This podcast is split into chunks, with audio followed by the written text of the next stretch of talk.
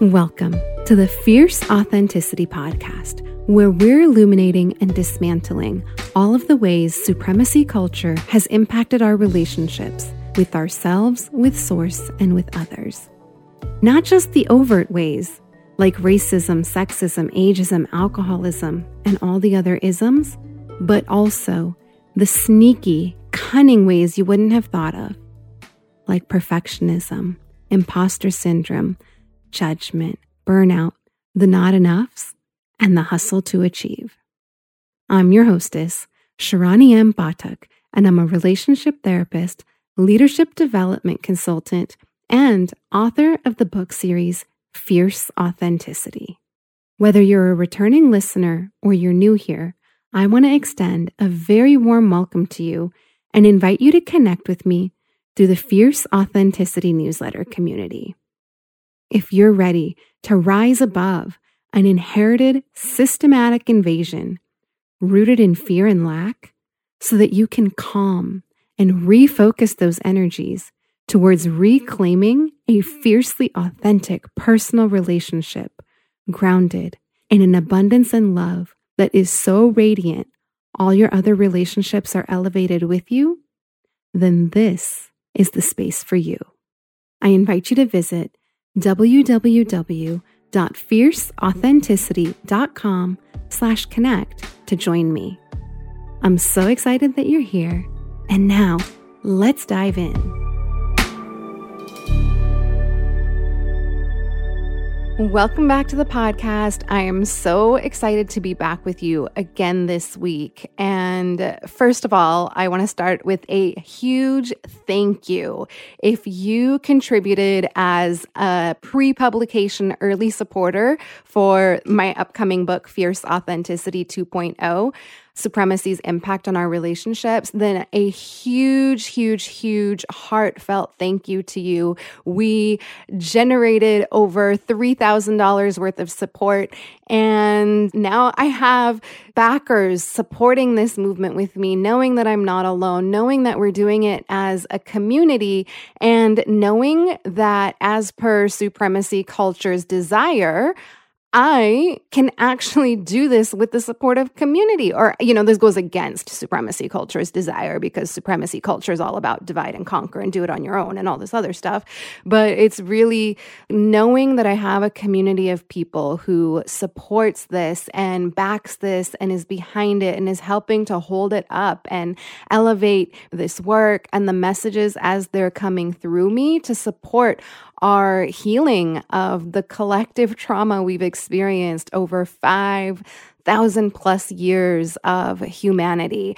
And it just feels really good to know that there are supporters in my corner, elevating me, holding me up, uplifting me, that there is a community around this. And so if you contributed to that pre-publication early supporters campaign, then thank you, thank you, thank you so much. My deepest and most heartfelt gratitude to you. And if you're listening to this either, actually it already is after the campaign is over, but depending on when you're listening to this episode, the book does launch December twenty twenty-one. I will be running a, another pre-sale campaign. That one's different than the pre-publication supporters campaign. That one, people actually get their names listed in the back of the book as publication partners. So it was really cool. But for the book itself, it publishes, it's scheduled for publication December of this year, twenty twenty-one, and uh, I will be doing pre-sales. And then if you're listening to this episode following the release of the book, then you can simply purchase the book and go from there. Like that's, and share it with everybody you know, of course, because this is such deep and powerful work, which is exactly what I want to speak with you about today. I want to actually share with you a story. I've shared parts of this story about a year ago. There's an episode early on called Failure to Launch. And in that episode, I shared a little bit about what happened right around a year ago. So last year, right in this mid to end September time, I was hardcore in the hustle and grind, totally under supremacy culture's spell of trying to get people, aka manipulate and control people, into joining a program that was supposed to support them in their liberation. Like, hello, how the fuck does that even work?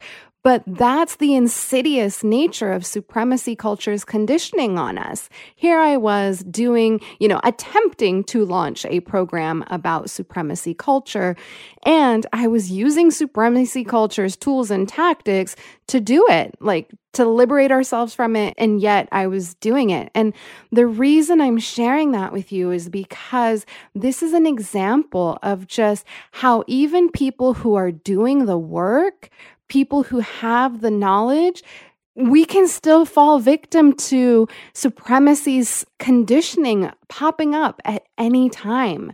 And that's the really tricky part about this work, that it's not a one and done. This is a constant, continual practice. It is a constant, continual process. So in that episode, Failure to Launch, I shared kind of the like raw of what was happening a year ago at that time. And today, what I want to share with you is what happened in the aftermath, because I don't recall that I've shared that part of the story with you. And I think it's really important to share this part of the journey because it's important. Supremacy culture wants us to stay disconnected. It wants me to stay in shame so that I don't speak about this and so I don't share about this. But you know what, supremacy culture? Fuck you. You don't win. You don't win this one. My listeners, my community, my people, the world, they need to hear this. So I'll share about what happened afterwards. So following that failure of that launch, quote unquote failure to launch, I did go through a very, very deep and dark process, like so much so that it took every ounce of everything I had in me to be able to simply show up for my clients and hold space with them for that forty-five or fifty minutes. And it was really hard. I did fall into what the medical model would call a depression. And I felt very burnt out. I felt as though I had completely crashed and burned. And when I had an energy healing session with my energy healing instructor, facilitator, teacher, uh, Gitanjali of Sintara system, I was... something shifted. I was met with her to support me through this. Oh, that's my dog. He's saying hello. So I was in the ad, like an advanced program with her last year uh, as all of this was going down. And so I had a session with her, and it was, you know, at that point, I wanted to integrate the experience and what had happened and just kind of where I was. And she reframed it for me in such a beautiful way. She said, what if rather than crashing and burning, this is actually your system reorganizing? And I was like, oh my gosh, that is exactly what is, is happening here. An entire mental, emotional, spiritual, everything, an entire energy, body, personhood reorganization of who I am, who I was, who I'm becoming, and who I'm here to be. Because what I realized is that for all this time, I had been trying to force my will. I had been trying to do things my way instead of listening for the divine instructions, listening to what my higher power had to say to me. And it's because I was terrified. You guys, terrified. And I didn't even realize it. And it wasn't until December. Usually every December, I take two weeks off from my practice, and I don't do client-related stuff, client-facing stuff at that time. Really just taking it as a time to rest and reflect and look at what's coming ahead. It's that integration, digestion and integration process, like really digesting what occurred that year and and integrating that, letting the nourishment come into my body, uh, excreting anything that is not nutritional for me and my system, and deciding, you know, visioning what it's going to look like. And a lot of times I'll do behind the scenes stuff, and, and I do a lot more of that kind of planning and visioning stuff.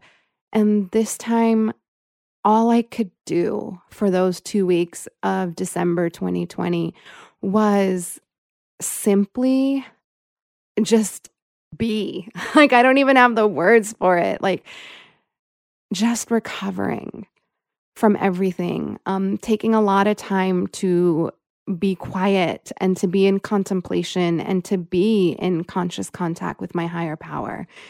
And what I realized happened, and it's so interesting because I didn't even realize it until my brain, my body, my nervous system had a couple weeks to just be able to slow the fuck down and calm the fuck down and not have any other things pulling at my attention. And what came to me, this huge awareness, was that for the prior seven years of trying to build my business, I had been doing it from a total trauma response.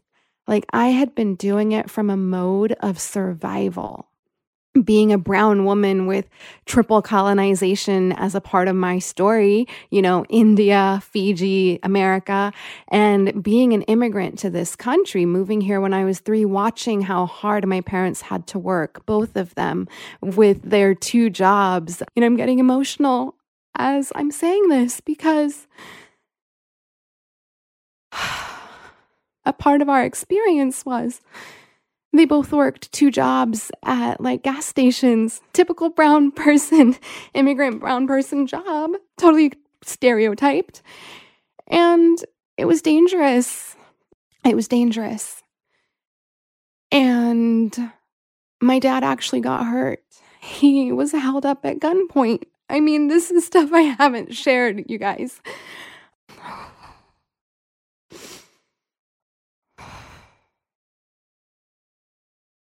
And so with experiences like that, of course, financial fear was a really, really big trigger. It had been encoded into my D N A of financial fear. And of course, you know, that also goes back to the days of when my family was in India five, six generations ago, and the lies they were told when the British, quote unquote, signed them up, recruited them to take them to a better life, aka into indentured servitude for very little to no money and really shitty conditions. And so financial fear lives deep in my bones. I've done a lot of work on it. And what I realized is that all that, that whole time was me trying to build my business from that survival place, that trauma response of not just my own personal story, uh, having been trained as a social worker with a massive, ginormous one hundred eighty thousand dollars student loan debt, but that's a different topic for another day, thanks to, you know, how the system has industrialized higher education. But that financial fear was so real.